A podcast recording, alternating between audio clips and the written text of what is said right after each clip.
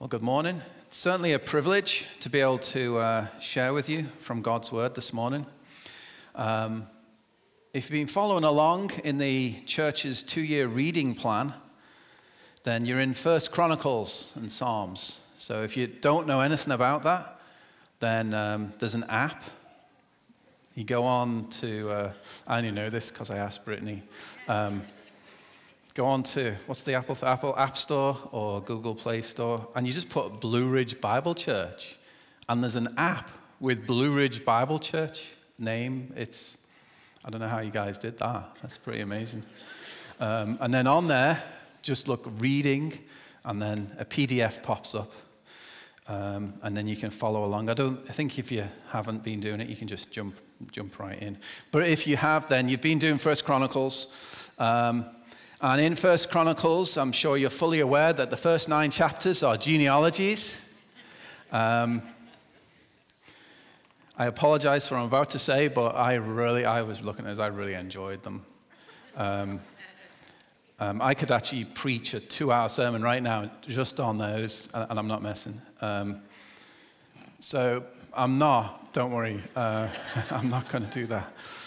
Uh, what, I, what I'd like to do is pick up at chapter 10, which I think is Monday's chapter, uh, First Chronicles 10.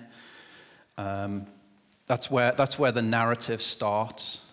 Now, First, chap, uh, First Chronicles 10 is about Saul, and he's a bad example, and we learn a lot from bad examples, don't we? Uh, Justin spoke a few weeks ago on 1 Samuel 13, uh, if you were here for that, if you weren't, you can go online and listen to that. It's actually a really good message to listen to. Um, I'm not actually going to spend too much time on Saul. What I'd like to do this morning is take the bad example of Saul and try and flip it. And say, what I mean by that is take a look at what Saul got wrong and say, well, how do we do that right? Um, so that's what, I'm, that's what I'd like to do this morning. And in order to do that, what I'm going to do is I'm going to go from 1 Chronicles 10 to 1 John 2. So the Epistle of John, that's right at the end of your Bible, uh, verses 3 to 6. But we'll start with 1 Chronicles 10. That's where we're, so we're going to start. And um, I'm going to go put that on the screen. Um, I'm just going to read it. I figure as long as I read scripture, I've got something right. So um, I'll go ahead and read that. So 1 Chronicles 10, beginning, and I put it on the screen. I realize if you want to actually follow along with what I'm reading, I've put my translation on the screen so you can, but you're welcome to look at your own Bible. Uh, it says, Now the Philistines fought against Israel, and the men of Israel fled from before the Philistines and fell slain on Mount Gilboa. Then the Philistines followed hard after Saul and his sons, and the Philistines killed Jonathan, Abinadab, uh, Malchishua, Saul's sons. Uh, the battle became fierce against Saul. The archers hit him, and he was wounded by the archers. Then Saul said to his armor bearer, Draw your sword and thrust me through with it, lest uh, these uncircumcised men come and abuse me. But his armor bearer would not, for he was greatly afraid. Then Saul took a sword and fell on it. And when his armor bearer saw that Saul was dead, uh, sorry, when his armor bearer saw that Saul was dead, he also fell on his sword and died. So Saul and his three sons died, and his house died together. And when all the men of Israel who were in the valley saw that they had fled and that Saul and his sons were dead, they forsook their cities and fled. Then the Philistines came and dwelt in them. Okay, so if you're reading Chronicles, you probably noticed that a lot of what's in Chronicles is also in 1st and 2nd Samuel or 1st and 2nd Kings. So this account is in 1st Samuel 31. Um, the Israelites are defeated in Mount Gilboa. If you look on a map, that's right next to the valley of Jezreel, just south of the Sea of Galilee.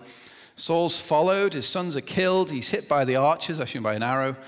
Uh, then he tells his armor bearer to finish his off, finish him off. He won't. And so he falls on his own sword, on his own sword. And when the people see that Saul's dead, they forsake their cities and flee. The Philistines come inhabit their cities, right? So that's the first uh, seven verses, verses 8 to 10. Um, says, So it happened the next day when the Philistines came to strip the slain that they found Saul and his sons fallen on Mount Gilboa, and they stripped him and took his head and his armor and sent word throughout the land to the Philist- of the Philistines to proclaim the news in the temple of their idols and among the people. Then they put his armor uh, in the temple of their gods and fastened his head in the temple of Dagon. Perhaps that's where we get the idea of, you know, you're a Philistine. You know, I mean, it's not, it doesn't sound, sounds a bit gruesome, doesn't it? Uh, so they take his body, they put his armor in the temple of their gods, and they put his head in the temple of Dagon. What Samuel tells us, if you look in 1 Samuel 31, is they hung his body on the wall in Beth Shan. So then you get to the next two verses, 11 and 12. It says, When all Jabesh Gilead heard all that the Philistines had done to Saul, all the valiant men arose, took the body of Saul and the bodies of his sons, and they brought them to Jabesh and buried their bones under tamarisk tree at Jabesh and fasted seven days. Uh, so the valiant men uh, get the, uh, the bodies of Saul and his sons. Now, these last two verses, this is where I really want to focus, okay? Because it says here in verses 13 and 14, it says, So Saul died for his unfaithfulness, which he had com- uh, committed against the Lord, because he did not keep the word of the Lord, and also because he counseled a me- uh, sorry, consulted a medium for guidance. But he did not inquire of the Lord. Therefore, he killed him and turned the kingdom over to David, the son of Jesse.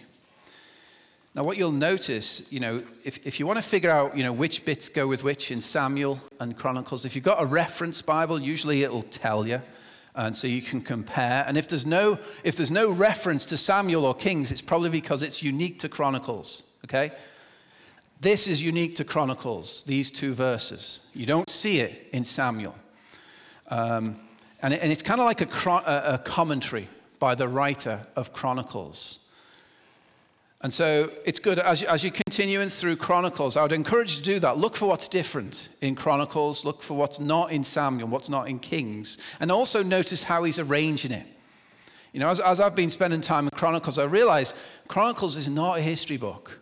It's a bit like the gospel accounts. You know, Matthew, Mark, Luke, and John, they are historically accurate, but the writers are arranging and selecting material to make a point. And that's what the writer of Chronicles is doing. I'm not going to spend time on that because I know Jack's covered that. I'll give you an example. Uh, chapter 12, I don't think, is in uh, Samuel or Kings. Chapter, all chapters 22 all the way through to 29 is not in there either. So, you know, pay attention to that as, as you're reading through. Um, but these verses in 13 and 14, this is where I want to kind of, uh, kind of focus. It's the, uh, the, the, commentary that the writer of Chronicles gives us, which we don't find anywhere else, else. Saul died for his unfaithfulness. That's a pretty strong statement. So you think, okay, so what did he do wrong? The writer of Chronicles says, first, he did not keep the word of God, the word of the Lord. And second, he consulted a medium for guidance, not the Lord. That's interesting, that whole situation there. Now, this is the only chapter in Chronicles we have on Saul. So he's not going to expand on it. He's not going to tell us any more about these two things. So either we need to know what's in Samuel or we need to go ahead and look it up. Now, if you do that, if you go ahead and look it up, you know, we know there's at least two times where Saul did not keep the word of the Lord. The first one is in 1 Samuel 13, which Justin spoke on uh, a few weeks ago, where Saul didn't wait you know, he was supposed to wait for Samuel, and he didn't wait. He burnt the, offered the burnt offering himself. The next one is in 1 Samuel 15. We didn't keep the word the Lord. God said, Go and utterly destroy the Amalekites. What did he do? He kept the king of Amalek alive and the sheep. Do you remember that when you read Samuel? What is this bleating I hear? said Samuel. And uh, Justin said this a few weeks ago you know, obedience, partial obedience is not obedience, is it? You know, maybe you're reading through this stuff and you're thinking, oh, why am I reading this? Hopefully you're not. I guarantee you, though, if you have a conversation with someone who is not only a non believer, but an aggressive atheist, they're not going to take you on on the New Testament. They're going to go to the Old Testament and they may pick that Amalekite passage. That's, that's where they go, where God says, Go and utterly destroy them. That is very contrary to our culture. And so, you, if you're going to take on an aggressive atheist, that's, that's probably where they're going to come at you. So, it is worth reading, it is worth having an answer. What I'd like to do this morning now is take Paul's negative example. You know, he did not keep the word of the Lord, and I want to flip it and say, okay, well, what does it look like to keep the word of the Lord? How do we do that? What does that even mean? And to do that, we're going to go to 1 John uh, chapter 2. So that's all the way to the other end of Bibles. Um, 1 John 2, 3 to 6. I'm going to read those verses now. I have them on the screen. It says there in 1 John 2 Now by this we know that we know him if we keep his commandments. He who says, I know him, and does not keep his commandments is a liar. The truth is not in him. But whoever keeps his word truly, the love of God is perfected in him. By this we know that we are in him. He who says he abides in him, or himself to walk just as he walked. I'm, I'm so pleased that Tom picked that song, Abide in Me. Um, so we're jumping from Saul's bad example of not keeping the word of God, and we're asking the question what does it look like to keep the word of God? How do we do that? What does that even mean? And maybe you already know the answer, but just stay with me for a little bit because it may not be the answer you're initially thinking of. Now, with these verses, what I'm going to suggest to you is that John is describing an outward expression of an inward condition. Okay, he's describing an outward expression of an inward condition. The outward expression, you know, what does it look like? Is our walking as Christ walked. Now, if we go straight there, we're not going to make it. It's not going to work. We need to start with the inward condition that leads to that outward expression. And the inward condition is abiding in Christ. And that's perhaps the main theme of 1 John. Now, the impression I get from First John is that this abiding with Christ, it's like a cycle or a rotation. I'm trained as an engineer, so we like to draw things. And we don't do pretty drawings, we do ugly drawings that are technical. So there you go. Um, that's the impression I get. It's like a cycle, it's like a rotation, which is what I've tried to represent. But I want to stress, because you know, if you're going to pick apart my picture, I know it's got problems. It's not inspired and errant. What I want to stress is that this know, which it's straight from the passage, this idea of knowing, keeping, loving, they're not necessarily distinct things. They kind of mesh together, nor are they necessarily in that order. You know, we love him, we keep his word, we know him, we love him, we keep his word, we know him. So imagine this cycle as we revolve our lives around Christ. That is the cycle or the rotation or the revolution that we go through. And it's not three distinct things. It's what we experience. We love Him, we know Him, we keep His word. And those three things cannot exist independently of each other. They have to go together, and they've got to be all surrounding Christ as we revolve our lives around Christ.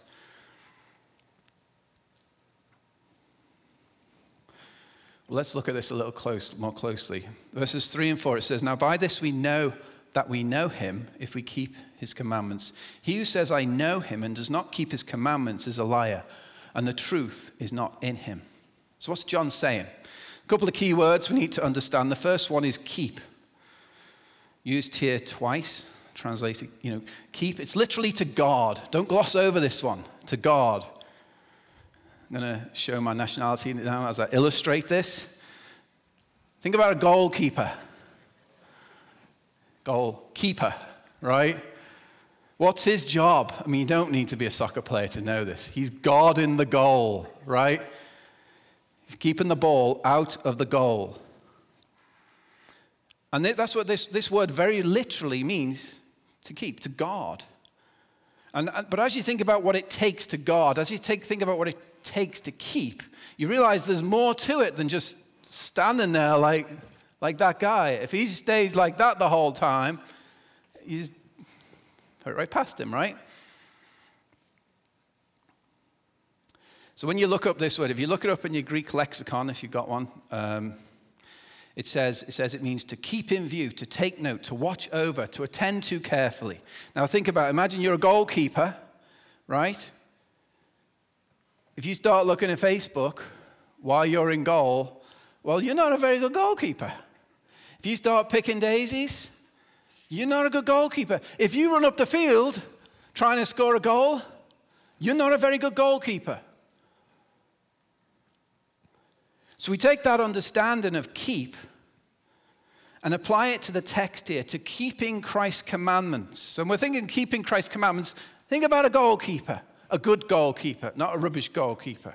One who's paying attention, one who's alert, he knows what's going on in the game, he's familiar with the rules. You don't need to be familiar with the rules to understand that, in case you don't play soccer. Or what I'm trying to get across keeping the commandments is more than obeying them. Do you see that? Being a goalkeeper is more than standing in the goal. To obey Christ's commandments, that's surely part of it, but it's not it.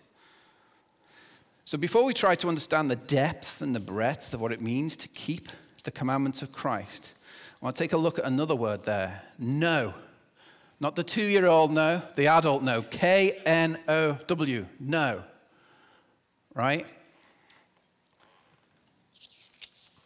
Think about this. What do I need to know in order to keep Christ's commandments? What do I need to know in order to keep Christ's commandments? John simply says, Him. Amen? Know Christ. But what about Christ do I need to know? What does it mean to know Christ and what does it mean to keep his commandments? Now, we have Saul as a negative example, don't we? But he isn't the only one. We have plenty to pick from. We can probably look at ourselves. Think about Eve in the Garden of Eden. God had told Adam, Don't eat from that tree. Adam conveyed that message to Eve. Eve did not obey. Why not? Think about this. And I'm going to say this in a strange way, totally on purpose. Okay? It's not just because I'm English, I'm doing it on purpose. Okay? In what way did Eve not keep or not keep the commandment, meaning she did not obey it? In what way did she keep or not keep the commandment, meaning she didn't obey it? Now, think about the, the goalkeeper again, you know, the, the soccer player, the uh, goalkeeper, right? If you're ever playing soccer and you're playing at a decent level people can actually kick the ball, someone who's shooting at the goal, he's going to try and put it in one of the corners, either one of the top corners, one of the bottom corners. He's not going to pass it to your feet. He's trying to get the ball past you. And you don't know where it's going. That's why you stand like this, because you're ready to jump either way or down to the ground. Eve didn't obey but was that because she wasn't keeping the commandment? Think about a goalkeeper, alert, aware, watching what was happening, knowing, understanding. Now, hopefully you got that in your head. Think about now keeping and knowing that John's saying here. And do you see how they go together? Keeping the commandments, keeping the word of God, knowing they go together. So let's think about it, what it means to keep the commandments. Go back to Eve. Think about what did Eve say, oh, sorry, what did Satan say to Eve? He said, God's lying. You won't die. Right? Then he says, God knows if you eat from that tree, you'll become like him. And implied, oh, God doesn't want you to be like him. Do you see, Eve had to know God to keep his commandments. Her disobedience came from her not keeping his commandments, and the same can be true of us. If we don't keep the commandments, we don't keep the word, we won't obey it. And so we have to ask ourselves another awkwardly worded question What about me? What about you? What, who, how do we know in order to keep the commandments, in order to keep his word, so that we're not, so that we are obedient. You think about that. And John gives an indication of what the answer is in, uh, in verse 4 this idea of knowing Christ, keeping his commandments. He says, actually, I don't need to go forward. How do I go back? Um, he says, He who says, I know him, and does not keep his commandments is a liar, and the truth is not in him. That's a hard one, isn't it? Maybe just me, maybe this is just me, no one else like this. Done something wrong, something sinful. You go to the Lord, oh Lord, I love you. I, I, what are you going to say? If you knew me, you'd keep my commandments. Well, you, oh Lord, I don't know you because I'm not keeping your commandments. I'm not keeping your word. We can lie to ourselves, right? If we think about our relationship with God, we can lie to ourselves. A little bit hard. If we're not obeying Christ, how can we be keeping his commandments? We're not keeping them. Obeying and keeping are not the same. But if we do keep, if we do keep his word, his commandments, we will obey. And John says if we're not keeping his commandments, we can't claim to know him. And he's talking to believers here. So people jump off this with this. He's talking to believers. People are saved, not a salvation issue. That's not to say it's unimportant, just it's not about whether a person is saved or not. So we, as believers, saved, born again, indwelled, justified, forgiven, if we don't keep Christ's commandments, we don't really know him. And it's not a salvation issue, he's just saying, You don't really know me. And then we have to ask the question well, what's he mean by that? Know him. He says, Because the truth is not in you, the truth is not in us. Do you see where he's going? You see why I've jumped to this passage based on the two year reading plan? the truth is not in us. Why are the elders? Why are the Jack? Why are they saying two year reading plan? The truth needs to be in us. I can't find that. You know that verse about divine osmosis? I can't find that one. Anyone know where that one is? You got to read it, right? Study it, hear it, the Word of God, the Bible. We need to get the truth in us. Pretty important, right? The truth in us. We don't have the truth in us, we don't know Him. But there's, there's more. Um, he takes it a step further in verse 5. I missed some. Oh, I meant to read that verse. Lay, let John, uh, James 1 21, lay aside all filthiness, overflow of wickedness, and receive with meekness the implanted word which is able to save your souls. But then we get to the first part of verse 5, and he continues. He says, But whoever keeps his word, truly the love of God is perfected in him. Now, this word perfected means completed. So, for the one who does keep Christ's word, uh, not just his commandments, now his word, uh, so that's more than just commandments, isn't it? The one who does that, um, he says, in this one, the love of God is perfected. So let's try and drill down on this. This totally makes sense. Um, we hold on to what he said already that if we do not keep Christ's commandments, we can't claim to know him. The truth is not in us. And let's think about Eve again.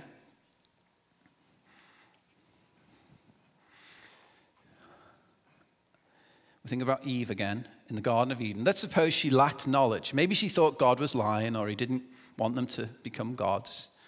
Knowing Christ is essential to keeping his commandments, right? You have to know them. Um, but we're drilling down now.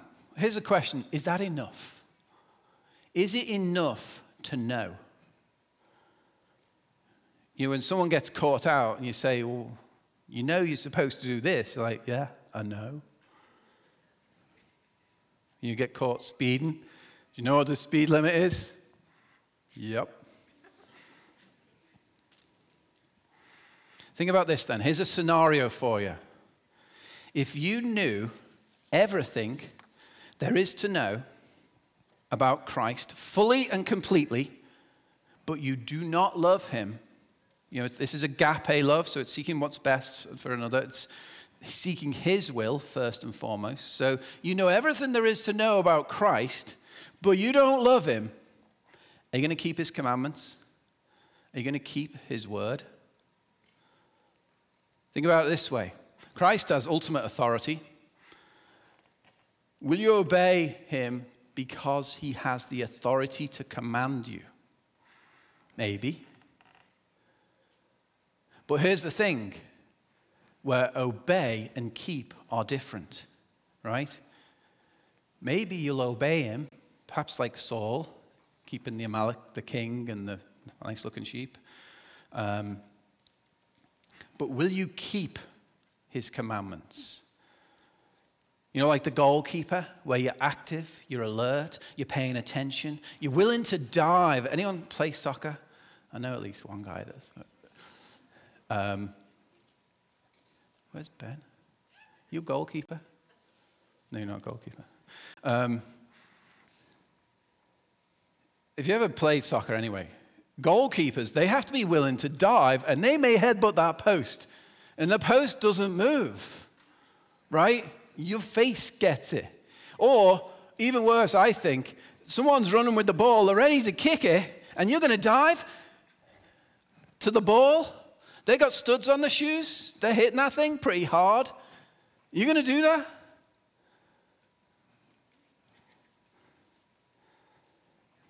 Here's a, here's a better one. Is it on there? Oh, yeah. Jesus said, If anyone desires to come after me, let him deny himself, take up his cross, and follow me. So we're considering this scenario where you know everything there is to know about Christ fully, completely, but you don't love him. Are you doing that? Are you going to deny yourself, take up your cross, and follow him? No. That takes a bit more, doesn't it? than knowing that takes love. So this is serious. Um, when you think about what it takes to keep the word of Christ, remember, Saul is a negative example. It's easy to get it wrong, right? What about getting it right? Think about what it takes to keep the word of Christ. The one who does, do you see? Truly, the love of God has been perfected in that one, right? Otherwise, they're going to do that. So, what's John telling us? He's saying, in order for you and for me to know Christ in the manner he's describing, in order to take the word of Christ to heart, in order to receive it implanted, like that verse in James, in order for the truth to become part of us, we need to love God. Why? Well, he's already said, in order to keep his word, we need to know him. Whoever keeps his word, truly the love of God is perfected in him. And so, maybe, can you see what I'm saying? How these mesh together? And it's oops, like this cycle, this rotation, this. We're revolving our lives around Christ as we know, as we keep, as we love Him, His Word. And it all goes together. Maybe you don't like a cycle or a rotation. Let's go non engineering. Apologize now. I'm going to, don't know what I'm talking about. Like a dance. Ask my wife. I will dance, but that is an act of love for me. I am terrible. I, if it, is it a dance? You know,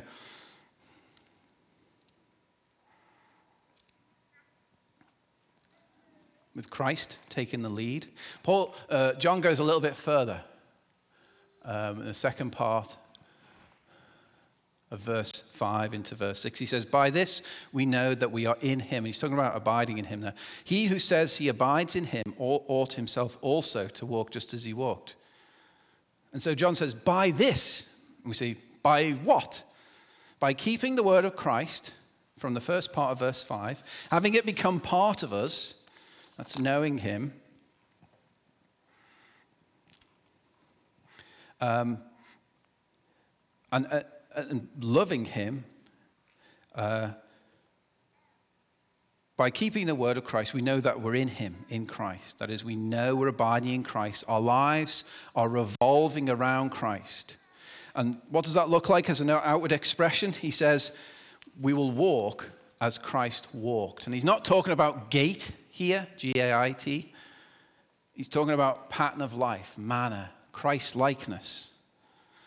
Okay, so we got this negative example of Saul, one of many who did not keep the word of, of God.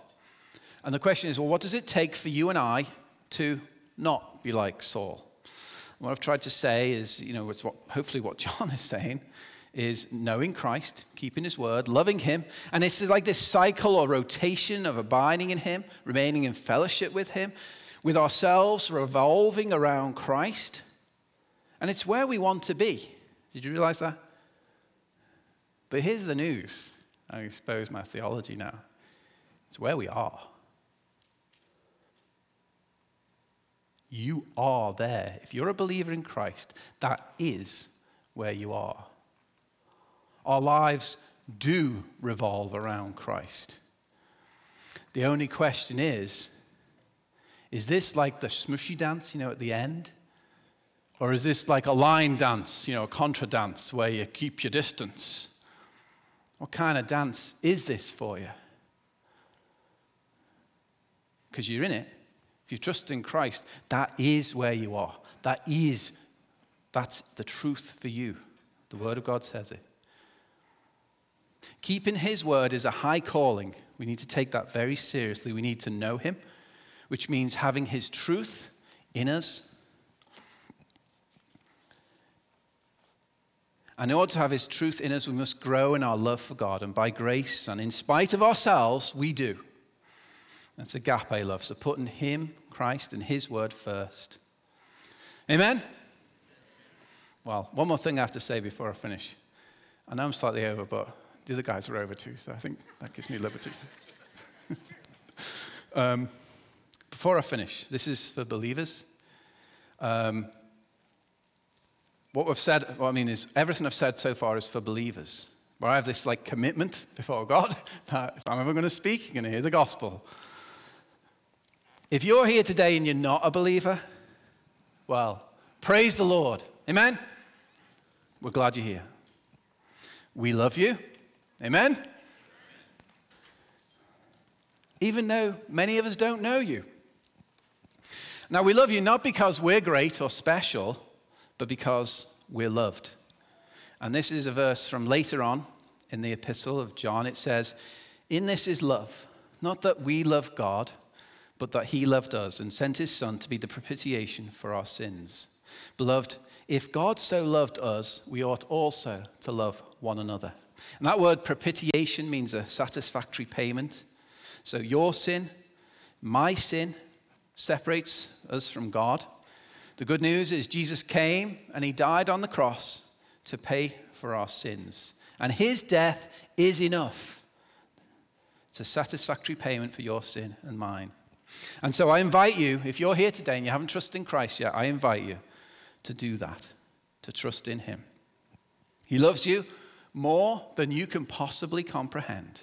You want a relationship with Him. And I'm not using the force right here, I'm telling you. You, you want. You want a relationship with Him. You need it. You need Him. That longing you feel in your soul is for Him. He designed you, he formed you in the womb. He knows everything you're going through. He knows your darkest thoughts. He knows your deepest desires and your longings. Trust Him. Accept what He's offering you.